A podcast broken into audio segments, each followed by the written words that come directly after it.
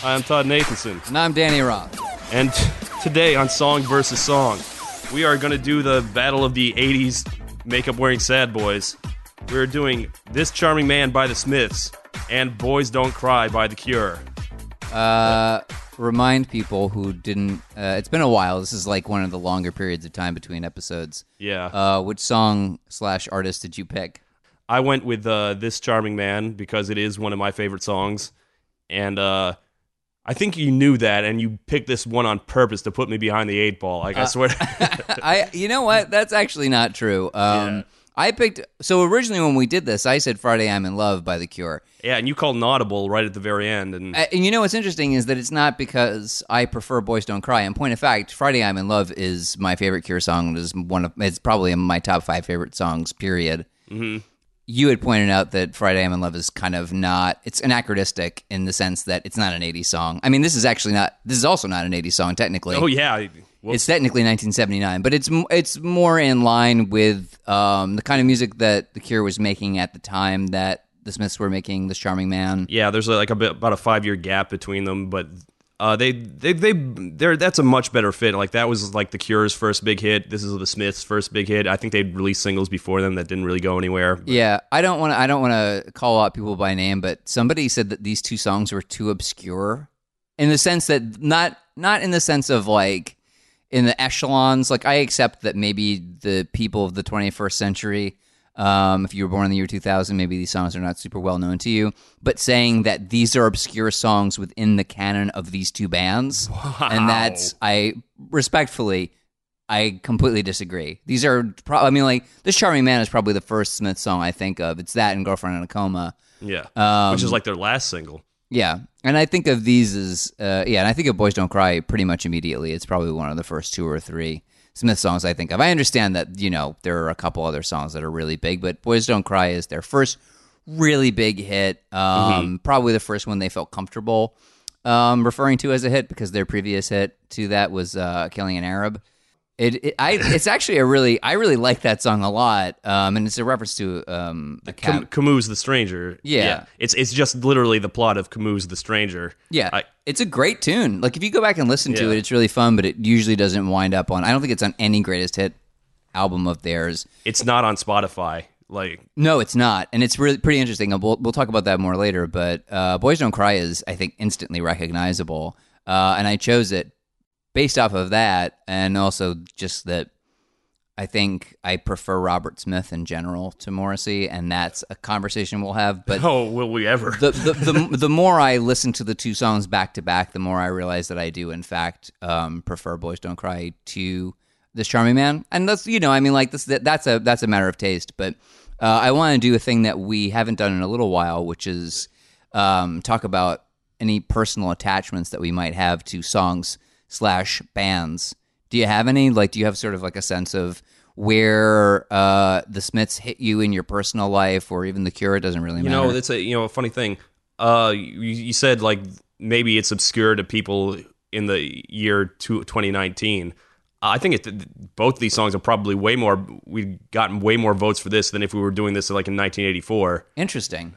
Yeah, because as Americans at the very least, because uh, Cure, a eventually. Cure eventually crossed over later in that decade, but the Smiths never did. And I only knew the Smiths because I was like really active on the music blogs, like at the time back when that was a thing, and everyone was like raving about the Smiths, but like you wouldn't know the Smiths just as a person off the street. Like you, it's something you had to be really digging into, like the vinyl to to know. And uh, so I downloaded what everyone would, agreed was their like best ever song, "How Soon Is Now," Yeah, great song. and I hated it. I Wow, really? I was well. This was like early on. I was like 15. I was I was right. not ready for "How Soon Is Now." I guess it just sounded like sludge to me. It just sounded like noise. But it I I, I didn't delete the MP3 from my uh from my collection. So eventually, I just kept listening to it. Till I was like, okay, okay, I kind of get it. I kind of get it. Maybe I'll check out some other stuff. And I think the the first one I looked up was "This Charming Man," and I was like, this is the greatest song I've ever heard in my life. That it just hooked me right away. Yeah, I mean, Marr's guitar line is great. The bass line on it is really great. Um, that's it. Musically, sonically, uh, it's cool. There's like a whole thing that they did to create certain sounds involving dropping like a fork on a guitar on top of another guitar. Yeah. All kind of weird stuff that they did, fun experimental. Yeah, and I, for the record, the Cure, I did not need to be taught how to listen to. I was in the Cure right away. Like, it's like this is the. I totally love this. I love everything about this band. Yeah. I mean, I they had a lot more pop stuff you could like direct people to, like Friday I'm in Love and uh, you know Love Song, Just Like Heaven, and stuff like that. So it was a little more accessible to me. I, I they didn't start me off with like the really hard stuff, like their pornography album, which is like super dark goth that is not pop at all. Yeah. It- so I uh, Friday I'm in Love is the first Cure song I remember hearing. Mm-hmm. Um, and uh, I was a kid. It was back. Gosh, when I was growing up, I lived in a really tiny house as Mm-hmm. a kid. Um, my parents wanted to live in, a, in an affluent area uh, in order to be able to send me to a good school, uh, where I subsequently got beat up after school every day. Mm-hmm. By the way, that was great. Thanks, parents. Um, but yeah, so uh, we weren't actually wealthy at all. In fact, we were pretty um, poor relative to everybody else that I was around for the rest of my life, which is a whole other story. But um, I, l- my bed was right next to their bedroom growing up. Like I was just right, like I was in a hallway and they were in the adjacent room. And so I would, in order to be able to sort of block out thinking about how close they were, I would put on the radio and listen to it on my headphones. And I listened to uh, the pop music station of the time uh, in the the tri-state New York, New Jersey, Connecticut area, Z100, which is still the pop station Yeah, of the tri-state is. area. It, Yeah. it, it has been for my entire life, and um, or at least most of it, as long as I can remember. And that was the song that I always waited for. It was Friday I'm in Love. I would listen to Z100 just waiting for them to play it again because I loved it so much. Mm-hmm. Uh, and that was 1992. So I had an immediate attachment to that, to them as a band, or at least that song. It was just something about it that um, I thought it was just a well constructed song. I thought that it, you know, as a sad kid, um, having something that made me feel happy, um, that was kind of nice. But uh, I didn't really come into the Smiths and the Cure as a full band until college.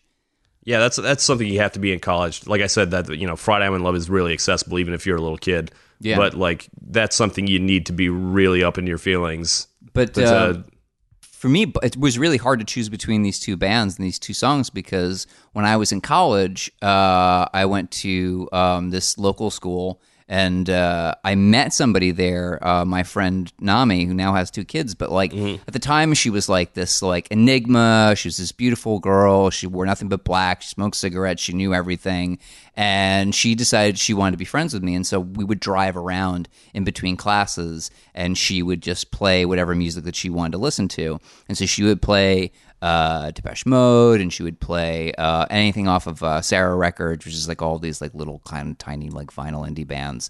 And the two biggest bands that she listened to the most were The Cure and The Smiths. So that was you know was all of my feelings for those two bands were tied up in the fact that I had like really fallen in love with this girl from college.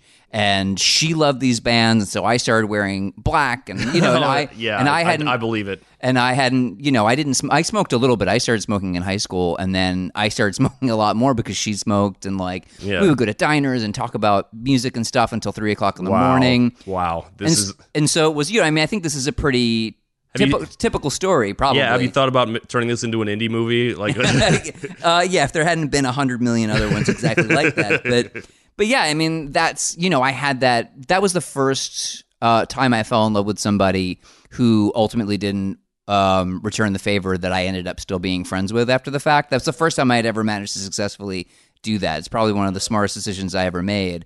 So long after she started dating other people and we stayed friends, we would still drive around and listen to these bands and stuff. And so I had a really, really strong bond with that music because she was the first girl I fell in love with and stayed loving in a friend way. Um, see, that makes it very different from a typical movie. Yeah. We didn't get together, but we stayed friends, you see? We're still friends. That's kind of nice. But yeah, so that's the reason why I have really strong feelings about um, both bands. Yeah, the girl I had a crush on in high school, who she had actually lived in England, so I, because of that, I, I started getting into all her music, which is Blur and Travis and the Stereophonics and all the other lesser Brit pop bands. I guess I think you came out came out ahead on this one. Yeah, mean, no, I- I feel. I mean, I, I like some of that stuff. Yeah. Um, but I think that there is an enduring quality to both of these bands. I mean, certainly the Cure, who are you know in in in a form still together. You know, I mean, Yes. obviously most people have left that band. It's mostly just Robert Smith and the bassist, but like. It's Yeah. still they're still out there performing in 2019, which is pretty wild. Yeah, well, Boys Don't Cry. There was only like the three of them at the time, and I think the bass player immediately left. Yeah. Yeah. I mean, the, the bass player that I'm talking about is the guy that kind of came in after that, but has been around for now, you know, many decades. Yeah, and there, I was reading this like because you know the Cure have had a lot of lineups over the years, and uh, I think their drummer eventually, who, the drummer on Boys Don't Cry at the very least is now Lol? yeah, lol. His name is literally lol. Lol Tolhurst. What dude is lol short for something? It's a great question uh, for another podcast. I don't have the answer to that one. Well, Uh, he was the drummer at the time. He became the keyboardist when they needed a keyboardist. Yeah, he did quite a bit. I actually, um, and we'll talk about this in more detail, but uh, there was a uh, a BBC series that had uh, had come out uh, some time ago called Soul Music on BBC 4 Uh, that's the radio station. In case you don't know, if you're America based, you might not know that. But um, they do con- conversations about different songs, and they did an episode about Boys Don't Cry. And um, it's actually a big piece of my ammunition for why this is the superior song. But uh, but Walt Tolhurst sort of talked in detail about the experience of creating that song and um, his part in in crafting what the final version of it was. So if you want to listen to it, we'll talk about it a little Yeah. bit. But um, Soul Music, um, Series 25, Boys Don't Cry, um, is really great. It's about 25 minutes worth of stuff, and it's a worthy listen.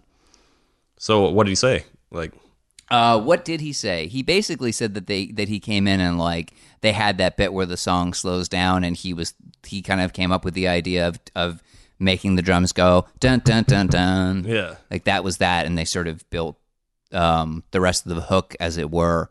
just like in that, that. thing you do. Kind of, yeah. Sonically, that song is very simple, but as far as and, and, and, and as far as its composition, it's really basic too.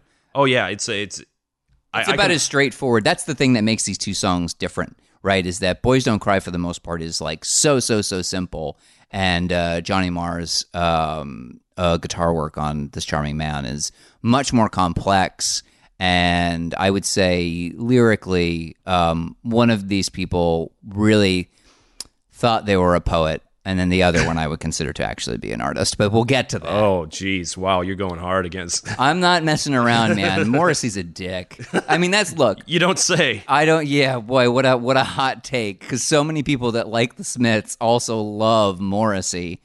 Everybody Yeah. loves that guy. You know, it's funny that we're doing a song called "This Charming Man." When well, we have yeah. to discuss this extremely uncharming man.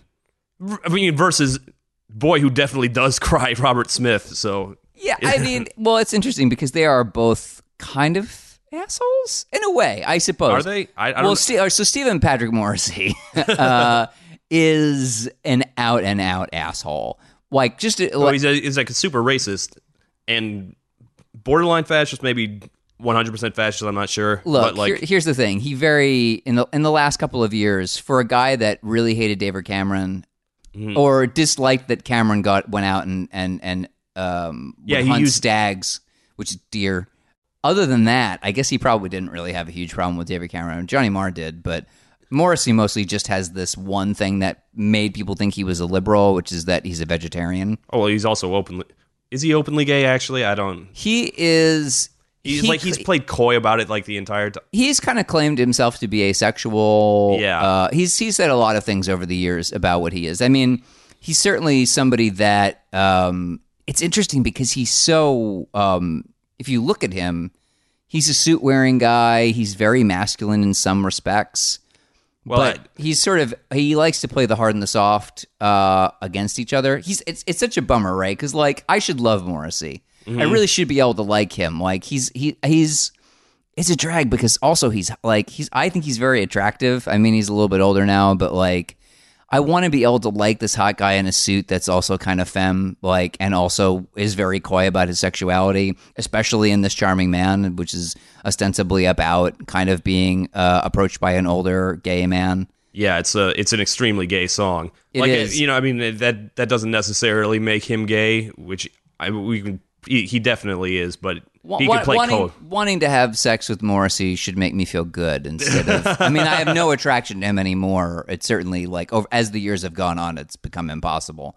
Like if somebody said they were still able to be attracted to Morrissey, I I would try not to begrudge them, but I personally could not possibly. I saw him uh, a live concert, you know, a video from him. I, was, I want to say like 2004 ish, and it was an extremely Tom Jonesy kind of performance. Actually, like I think he did take his shirt off and everything, and like people were screaming for him, and he was not a young man at that point.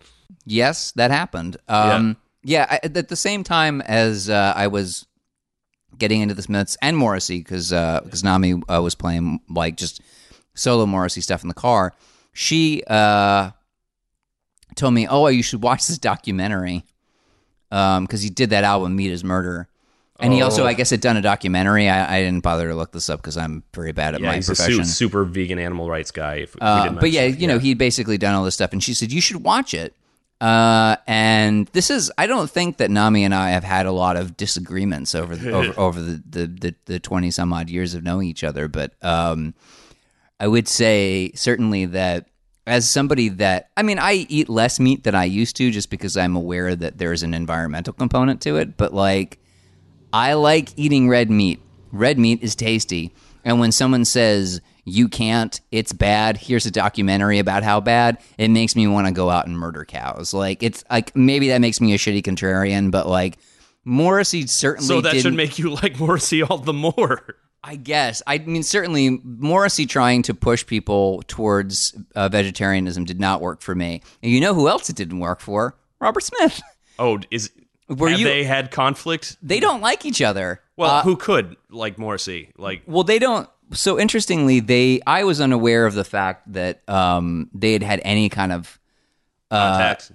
yeah. I had no clue um, because why would I? It's not really something that you sort of set out to know about. But uh, there was there was like a whole bunch of stuff. There were like a bunch of quotes of the two of them really disliking each other. Um, and uh, there was some bit about Morrissey saying that um, it was Robert Smith and one other person where they said like if you had a gun and he was like oh I would just like put them in a lineup and shoot them both one with one bullet and then he called Robert Smith a whinge bag a whinge bag. That's that's some that's some British nonsense is uh is what that oh, he's a whinge is. bag. Huh? Oh yeah, I was gonna say like that is. I was gonna say that this matchup is not so much a matchup of like your '80s new wave slash goth slash whatever the hell it is, Post punk. um, Yeah. so much as it is. Uh, it's versus. uh, but yeah, but uh, I don't. yes. I don't think uh, Robert Smith does any ahs and oohs in in Boys Don't Cry, does he? Uh, I'm sure. He, I, I think that's something that came later. I'm in sure he must. He's. I mean, he does it all the time. That, that's just his thing. He does Yeah. that. I mean, he's he's definitely got the voice. He's he's not singing like anyone other but Robert Smith in that in Boys Don't Cry. I, I don't, but he's not. They're not quite the Cure yet, as we know them. They're still like this scrappy punk band. And if you if you look for videos of uh, the Cure during that point in their life, the Boys Don't Cry era, they they do not look like the Cure at all. There's only three of them. They don't have Robert Smith doesn't have the makeup or the hair yet, which I mean that's it was like so weird to me. Actually, is is that his real hair? Uh, yeah, I believe that it is. Because I was I was watching that uh the Cure induction to the Rock Hall of Fame that happened like a few months ago, and they were like shooting the little like Cure video that they do, the little promo, and there's like a scene where uh the wig gets snatched right off of him, and like my mind was blown. It's like no, Oh, I thought that like he that that was still like just because it's so ridiculous looking that you would think it would be. Um, in my mind it goes out like the, the bangs go out like four feet in front of him. Yeah. Like, I mean, at one point it was certainly like that. Yeah. Um, yeah, this is great. I'm gonna just read the quote because I found it uh, that that uh, Robert Smith said about Morrissey. Uh, he's a precious, miserable bastard. He's all the things people think I am. Morrissey sings the same song every time he opens his mouth. At least I've got two songs, The Love Cats and Faith. If only people knew how easy it is to be in groups like the Smiths. oh wow. He also said, if Morrissey says not to eat meat, then I'll eat meat. That's how much I hate Morrissey. wow. um, but yeah, Morrissey had said, um, so the question was, if you if I put you in a room with Robert Smith, Mark E. Smith, and a loaded Smith and Wesson, who would bite the bullet first? And Morrissey wrote, I'd line them up so that one bullet penetrated both simultaneously. Robert Smith is a whinge bag. It's rather curious that he began wearing beads at the emergence of the Smiths and has been photographed with flowers. I expect he's quite supportive of what we do, but I have never liked the Cure, not even the Caterpillar. And you're it's like, I just, man, I hate Morrissey. So the thing is that like one of them for me, um, when they do biting wit, I'm charmed by them, and I think, oh, that's smart and kind of, kind of, he's kind of a dick, but I still like him, and that's Robert Smith. And then the other one, uh, I just whenever they speak, I hate them more, and that's Morrissey. like long before he embraced Brexit and became one of these um, people who was like, yeah, we should definitely leave because blah blah blah. Uh, Islam, but whatever, Yeah. whatever nonsense it is that he's spouted, because he doesn't think he's a racist, but like, um, respectfully, Oh, um, yeah, he Morrissey, you're a fucking racist. Oh yeah, he, he keeps uh, We're losing listeners at this point, but it's. I mean, like, I'll, I'll, Oh, yeah, oh. I'll take it over this one. I'll take the L. I do not like Morrissey, and I didn't like him before, but I really don't like this. uh, you know, let's let's say that Morrissey is a horrible racist is not like this controversial opinion unless you're Morrissey, who gets very angry anytime you suggest that he's an awful racist with a co- long, long history of constantly saying awful racist things. He gets really upset when you anyone says that. In fact, he's in the news like right now, like in the couple of weeks between episodes when we picked this episode, he got he's in the news again because he was on Jimmy Fallon or something wearing a, button that turned out to be like what was it like a I don't know some crazy far right uh, horrible monsters uh, some political party that no one should be associated the, with. It's actually the one because the thing is, like him being obnoxious about um, not eating meat didn't Yeah. bother me until I found out that um, when he was doing shows in New York, um, no one was allowed to eat meat. Period. oh yeah, he's been doing that. But you know, yeah, the can't is, go get a hot dog from the. But that's crazy to me, right? Like, I look, I accepted it if he had come in and said, "Look, the crafty has to be vegetarian or has to be vegan or whatever." Mm-hmm. I would say, "Fine." I don't like, you know, that's that's his prerogative. It's his show. If he wants the crafty, if he wants the stuff that's on in that space where he's going to perform to be a certain way, that's fine. But what he actually said was, it doesn't, it- you know, if you're the janitor and he catches wind that while you're working on his show as the guy that sweeps up, uh, if you went out and eat a hot dog at the corner, uh, you're fired. That's sh- that's shitty, and fuck him. Like, come on, man. Like, let people like. That's just. It's such a. It's so far. Like, I understand that we're living in 2019 and people have a tendency to kind of be this way, but man, just let people have a hot dog. Just chill. Oh, you know that's a funny thing. I, I knew this was going to happen when we picked this uh, picked this uh, song versus song. No discussion of anything Morrissey, no matter how tangentially related. It always becomes about his shitty politics and his sh- shitty personality. Like the thing is, like, so, yeah, I told you there was a Yeah. before we started recording. I said I found an article where um, some right wing publication was talking about how the quote "woking dead" had come from Morrissey. Like this was new, and how you know Morrissey is this left wing guy, and I don't think that he's a left wing guy. I just think he's a narcissist who thinks that whatever his beliefs are are one hundred percent correct all the time. No, like this, this is not new. Like I, I think there's like a thing in like 1984 or 1985 where you know he's just doing an interview and he decides, you know what, reggae is racist against white people or something like that. Um, hey, we've been talking for almost twenty five minutes, and there's some good stuff in here, but. Yeah. I think there's a limit to how much we can talk about Morrissey's politics. Yeah. Suffice to say, we agree that he sucks. Yes, Not a nice guy. As do most Smiths fans, I believe. Yeah. Let's talk about um, this charming man for a minute All as right. as a song. Okay, let, let me say this. When I, you know, when I picked this, picked my side of this, I, t- I tell myself, I am not here to defend Morrissey. I'm here to defend the poor three other members of the Smiths who deserve better, and uh, especially Johnny Marr. especially And, for uh, sure because so much of this song's success is because of the work that he did on it Yeah, and you know, I'm not going to discount Morrissey's. I'll, I'll get into Morrissey's contribution later, but I really, like, matter of fact, there's only one reason why I picked this song over Boys Don't Cry, which is a great song also, and it's the guitar.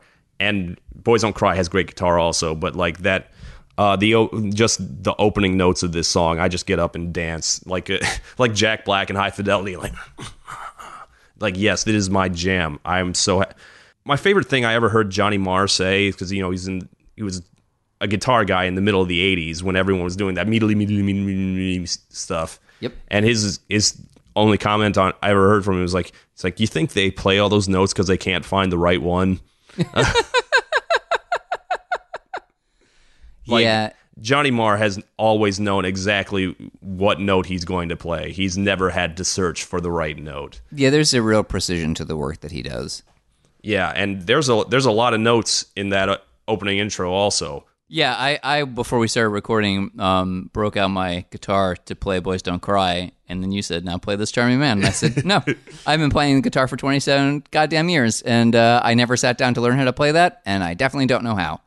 Yeah, that's but I Whereas I'd never played "Boys Don't Cry" until today. I'd actually never played it on the guitar, and, and it's you know it's like A, B minor, D flat minor, D, and then back down, and that's yeah. it. No, there boys don't cry. The chord structure just going by like the the numbers of it, it's one, two, three, four, Four, four, four, three, three, two, two, one. one. yeah. Yeah, It's it's that basic. that is that is I would argue one of its two core appeals. But yeah, this Charming Man is a lot more complicated, and it's a uh, Morrissey certainly uh, takes to this kind of uh, music very well. It's a very arch song, I guess, very witty and clever. Like I, I read like him talking about it. Well, basically, he just felt alienated by the gay scene at the time, so this was been like post disco, pre AIDS, I guess, or maybe not quite pre AIDS, but AIDS hadn't contr- controlled the narrative yet it was probably there. so yeah, it was creeping in, but it was a very you know in your face kind of time. Very you know with all the Frankie goes to Hollywood, you know, like boom boom boom. I want you in my, my room, or or is that the the Venga Boys song? There's a similar '80s song. It goes boom boom boom, come back to my room or something like that. It's like people were like starting to be unafraid to be publicly gay. Well, you know, Morrissey, I can just imagine him in his little cravat going, "Oh, how vulgar." Yeah, that's so him. so he wrote this like very literary very coded gay from like the the 20s or something kind of narrative about being picked up by an older man or uh, you know when pe- they have to be like coy about it and uh clever and i you know he says you know like hold on he's like i hate it when people talk to me about sex in a trivial way and i you know i i do kind of get that. If if i were gay i, I think i would be that kind of gay hopefully without the horrible politics but i probably wouldn't enjoy the clubs either. And you know there is something a little more romantic about it i guess when you have to keep it under wraps like they had to did back when wh- whenever this is supposed to be taking place. He's got using all like the courtly dialogue on a hillside desolate. Oh, gosh, it's you, you said he's a wannabe poet i think he's a pretty decent poet I mean, look, he's uh, he's a sight better than Jim Morrison. Let's put it that way. oh that's a, that's one we're gonna have to do at some point uh, whatever is the other option is what I'll be taking. sugar sugar by the archies versus light my fire by the Uh, literally, literally, goddamn anything. I Jim Morrison. Gosh. Anyway, that's a that's another podcast, yes, another yes, episode. it is. I, I'm not an unpretentious guy, let's say. So, like, when he here's another thing he said is like, he's like, I just want to revive some involvement with language people no longer use. Like, people's in the daily scheme of things, people's language is so frighteningly limited, frighteningly limited, and if you use a word with more than ten letters, it's absolute snobbery. And you know, I like to think of myself as a smart guy, so the, there is a maybe not the best part of me, but there is a part of me that does relate to that. Like, yes, why, why can't we be clever and arch and, and witty and Oscar Wilde-ish?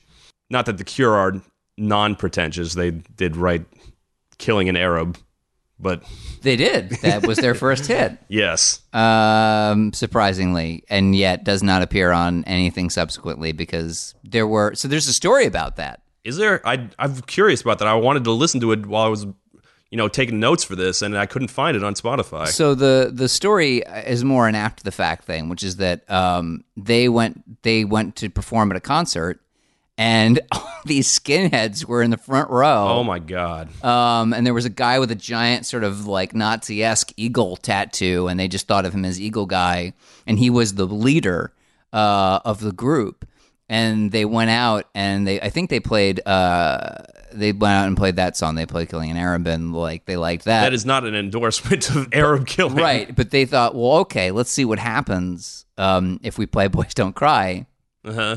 and the eagle tattoo guy was stoic for about a minute and then um, realized that the song was great and just started dancing around um, and got really into it and so everybody else followed suit and they thought well this is sort of the, the power of this song is it has the ability to sort of even uh, make the nazi like have like a calm down and just do do a dance um, which I think is kind of brilliant. That's part again. That's part of that uh, that BBC Four series. I mean, that is a that is the power of uh, "Boys Don't Cry." Maybe it's a really easy song to get into. Although I hope they followed that with Nazi goths. Fuck off. But Yeah, I mean, they're not those guys, and that's Yeah. but that's the thing, right? Um, what I find fascinating about um, Robert Smith and why it is that we're sort of in the position where we don't have to talk about him too extensively is that he doesn't really make political statements, and he doesn't talk too much about his music, honestly.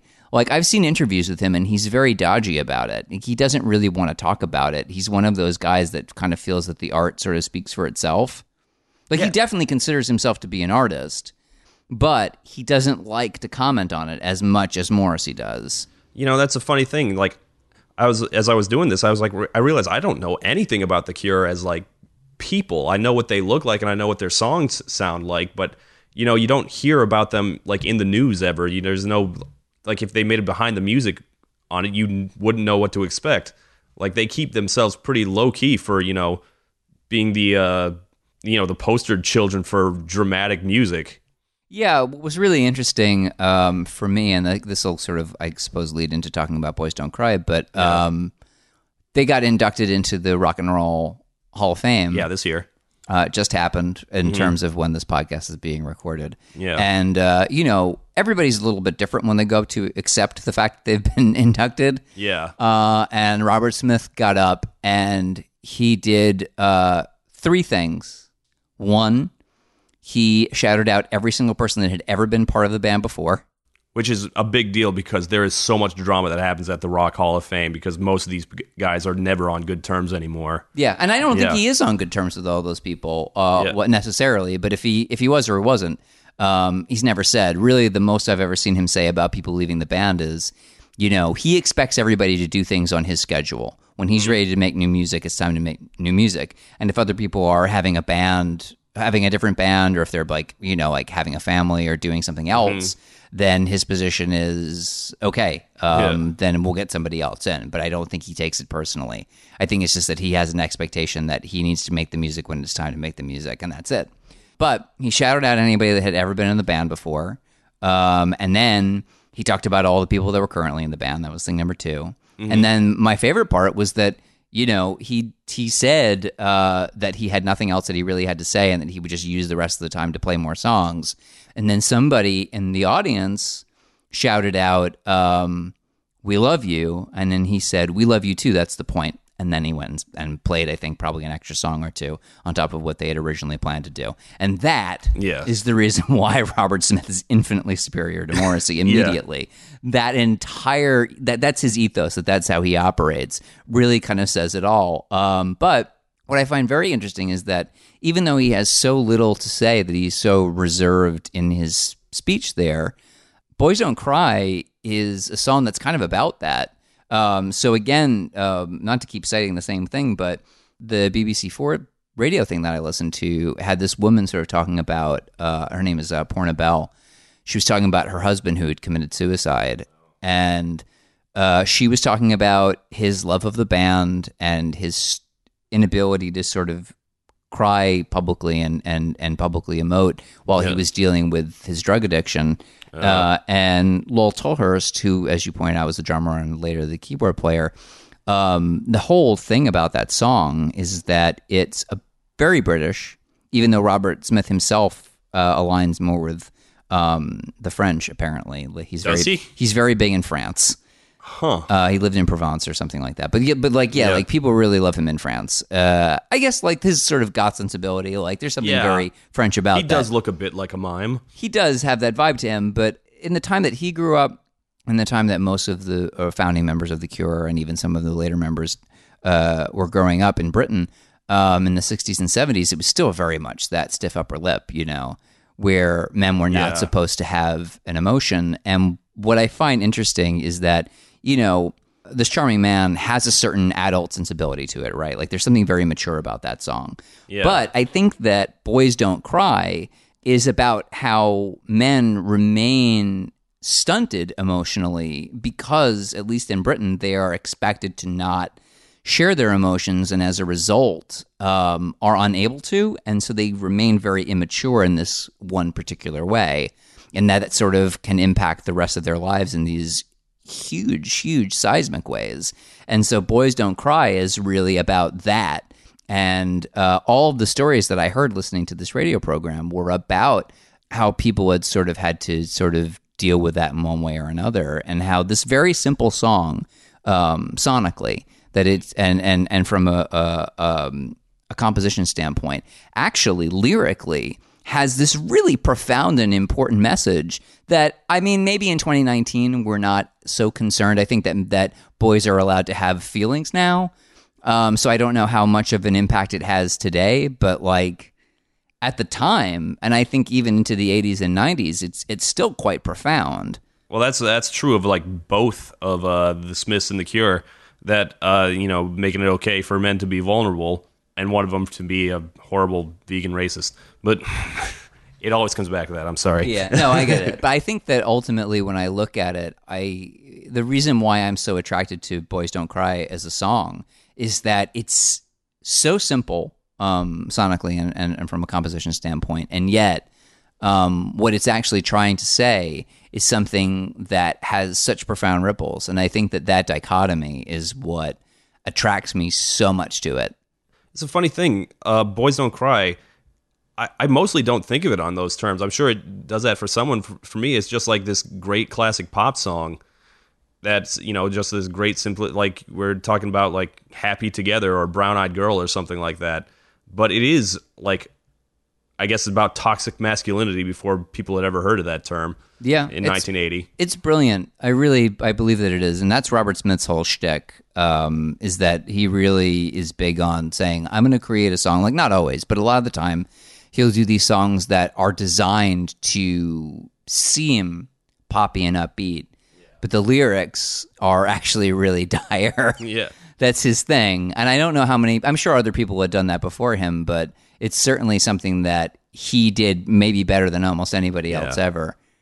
It's it's also a funny thing because I, I, I simply cannot imagine Robert Smith like stiff upper lipping it like No, but he but he grew up in that culture, and also Yeah. you know he had um, he and his his slightly younger sister um, were had quite late. Like his parents had already had two other children, like ten plus years ahead, I think, of them. So you know, like they're Robert Smith got into the Beatles more because his older siblings were like already going to the concerts and it was like around like 1964 or whatever it was because mm-hmm. they were teenagers and he had you know was like fresh born. Like he was I think they're I think they're like 10 years old him or whatever it is. Yeah. but like I think having older parents and older siblings like however he might have ultimately expressed himself once he became a public artist um, I do think he was very much raised in that culture, and I think that Yeah. uh, as a result, "Boys Don't Cry" is so much about him trying to escape that. And I think, I mean, obviously, successfully so. Like he's, he's done a pretty good job. Like I think,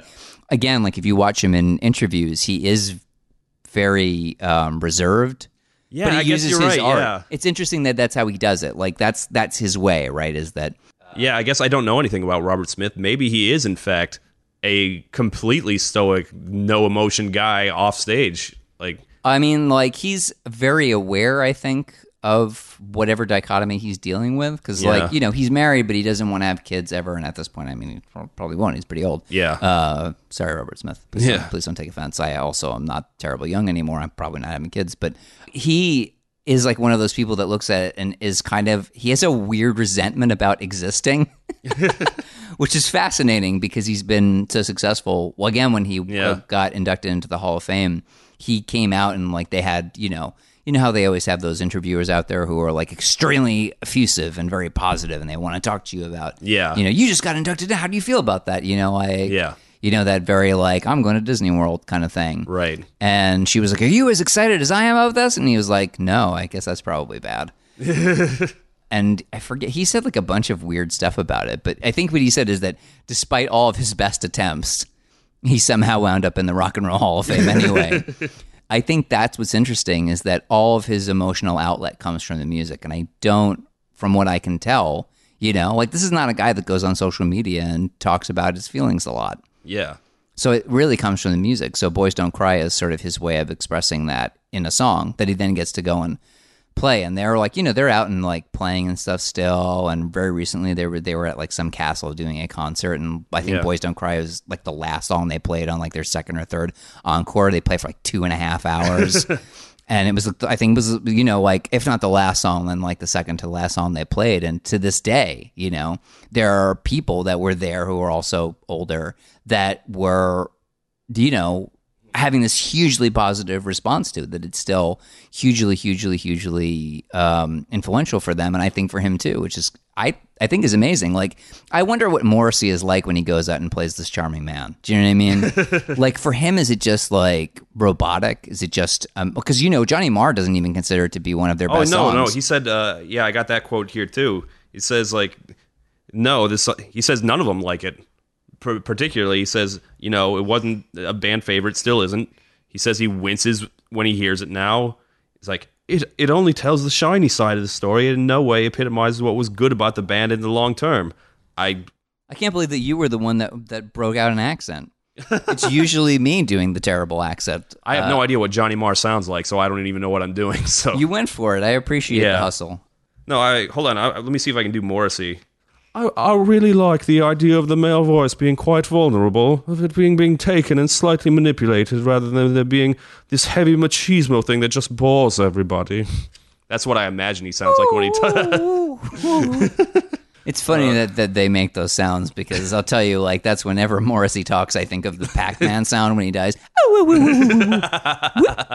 That's him. Anyway, uh, so we've been talking for over forty minutes. Let's let's find out what Okay, the what the well, res, what the result or whatever else is you want to say before we find out the results. All right.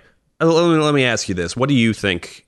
What do you think won? I genuinely don't know. I actually think that um, if it was just song versus song, truly, if people weren't taking Morrissey into account, I I do believe, even though I prefer Boys Don't Cry, I think that because um, the composition, uh, because of Johnny Marr's work, I think that this Charming Man would definitely win.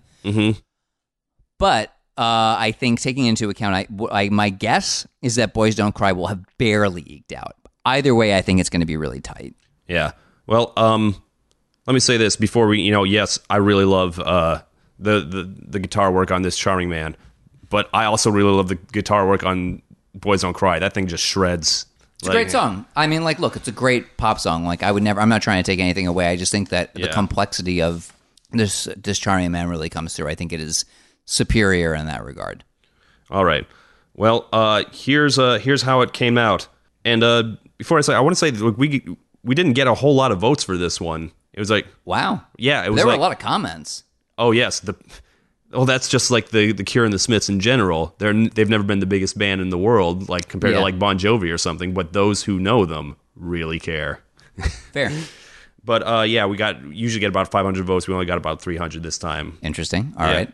So, uh, but it, the way it shook out for a total of 179 to 135, with a 57% of the vote, Boys Don't Cry does win. Wow. Oh, 57% to 43%, which is one of the closer ones we've had. Yeah, I'm actually surprised it wasn't closer. I thought it was going to be like Yeah. within a, within two to three points. Honestly. Well, maybe if stupid, stupid Morrissey wasn't right in the news right now. Yeah, I do think that's probably the thing that really decides it. But I think it would have been a lot closer and could have genuinely gone either way. I really do believe that Morrissey reminding everybody of Yeah. what what a bell end just to, to bring out a British term. What's a bell end? I don't know. That's anyway. The point is that he's yeah he's just. I wish that he would stop. I wish that he would take a page out of Robert Smith's book and just let the music do the talking. Yes. But yeah, I'm glad. I'm glad. I think that ultimately, Boys Don't Cry deserves that victory. I do believe that. Yeah. All right. Uh, I do had some some of the uh, the comments here. I, w- I did want to read. Go ahead, please. Okay, this one comes from someone just by the initials AM. Says, uh, "I really love this charming man and don't have the same sort of sentimental connection with Boys Don't Cry, but Boys Don't Cry is a bop, and also Morrissey is terrible." I saw that one. Yes. All right. Jake Waters says they're both good songs. I have to give the nod to The Cure though for not having an awful fascist asshole for a lead singer. All right. okay. Ethan Michael Thomas says, "Screw Morrissey." Yep. The end. Screw Morrissey. Yep, that seems right. And they, they pretty much all do this. Yeah, there's a there is a lot of that. Um, I well, in in the defense of those folks, I did go on Twitter right before we recorded this by a couple hours and said like, "Hey, we're going to record this episode. These are the two songs. Please explain why you hate Morrissey." okay, here's one uh, for this charming man. It says, I went for this charming man, but I want to make clear that this is not an endorsement of Morrissey. yep, sounds right. Okay, one about not about Morrissey. It says, uh, I will say this in the defense of the Smith song. There is an amazing Facebook page called, quote, Shiba Inu videos to the intro of this charming man by the Smiths. And I went and looked up That's the, the Doge. Yes. right? Yes, that is the Doge dog. And I went and looked, and they are, in fact, nothing but short videos of Shiba Inus set to the intro of This Charming Man by the Smiths. And it is wonderful and adorable. And Yeah. uh, so check that out. It isn't, in fact, titled Shiba Inu videos to the intro of This Charming Man by the Smiths on Facebook. Good work. And uh, one last one uh, from Daniel Hill, and this is uh, really bizarre to me, and I wish I knew more about this. He says, "Weird how Morrissey has such far right views when he's so loved by the Latino community. Is that I- true? I, I don't know. I cannot speak to that. Um, but it's but possible. but then again, that's the story of pretty much all. It's weird that he's liked by anyone when he's so awful, yes, there you go. but his music is so good. Uh, I've I've never heard a Morrissey song I disliked, honestly, except for "How Soon Is Now" when I was too young to hear it. I um, my favorite Morrissey song is "Hairdresser on Fire." Is that a real song? Yes, it is. Uh, I guess mine is uh, "The More You Ignore Me, the Closer I Get." That is a great song. And, uh, I and guess it was is- my favorite until I heard "Hairdresser on Fire," which is so ridiculous that I have to love it. It is. It became my favorite song the very first time I heard it, and that's another one that I heard because of Nami. So What's what's your favorite The Cure song? Is it is it Friday I'm in Love? I yeah, I think it probably is just because it's the first one that I heard and because it's such a perfect pop song. Mm-hmm. I guess I can't think of many pop songs that are as perfectly conceived as that one. Uh, mine is "In Between Days." That's a that's an all timer for me. Completely fair. Uh, in conclusion, Morrissey is bad. Ready for the next one? Wait, is it what I think it is? No, I'm I I'm picking this one. Oh, okay. All right. Oh, We we, we just did one of yours. oh, okay. We've been doing yours for a while. I just thought that we were launching into the hardest one of all time. But okay. No, we're not we're not doing that one yet. Okay, great. Get ready. Eventually, there's there is one that I came up with that is going to be some kind of fight. All right. But what is this? What is the next one? Which I'm sure is also very good. in tribute to uh, our next movie review, which is going to be the the Yesterday movie, I decided it's time to do a Beatles versus Stones. So it is going to be, and this is my pick: Let It Be versus You Can't Always Get What You Want.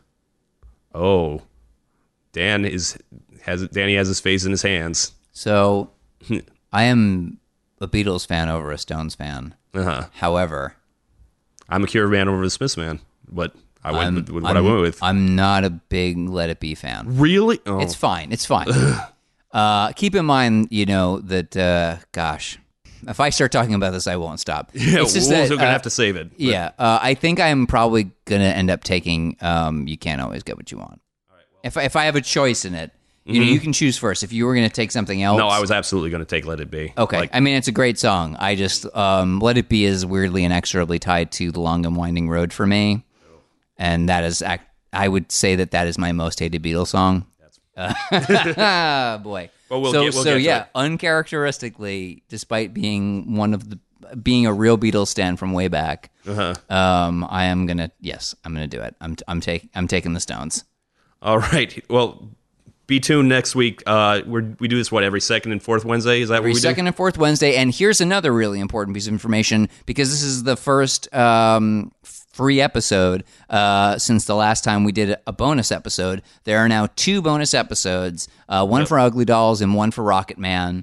Uh, Yeah, we're gonna watch a movie every month, pro- preferably pop music related. Although who knows, maybe we'll just go nuts. Yeah, but who can say? But yeah, probably pop music related. Every single month there'll be one of those. There are now two available. Uh, if you want to listen to those, uh, the only way to do that is to subscribe on Patreon to support us on Patreon. So if you've got a couple of bucks and have an interest in doing that, I actually think that it's only going to become more and more worth it because we're going to keep making more and more of those episodes.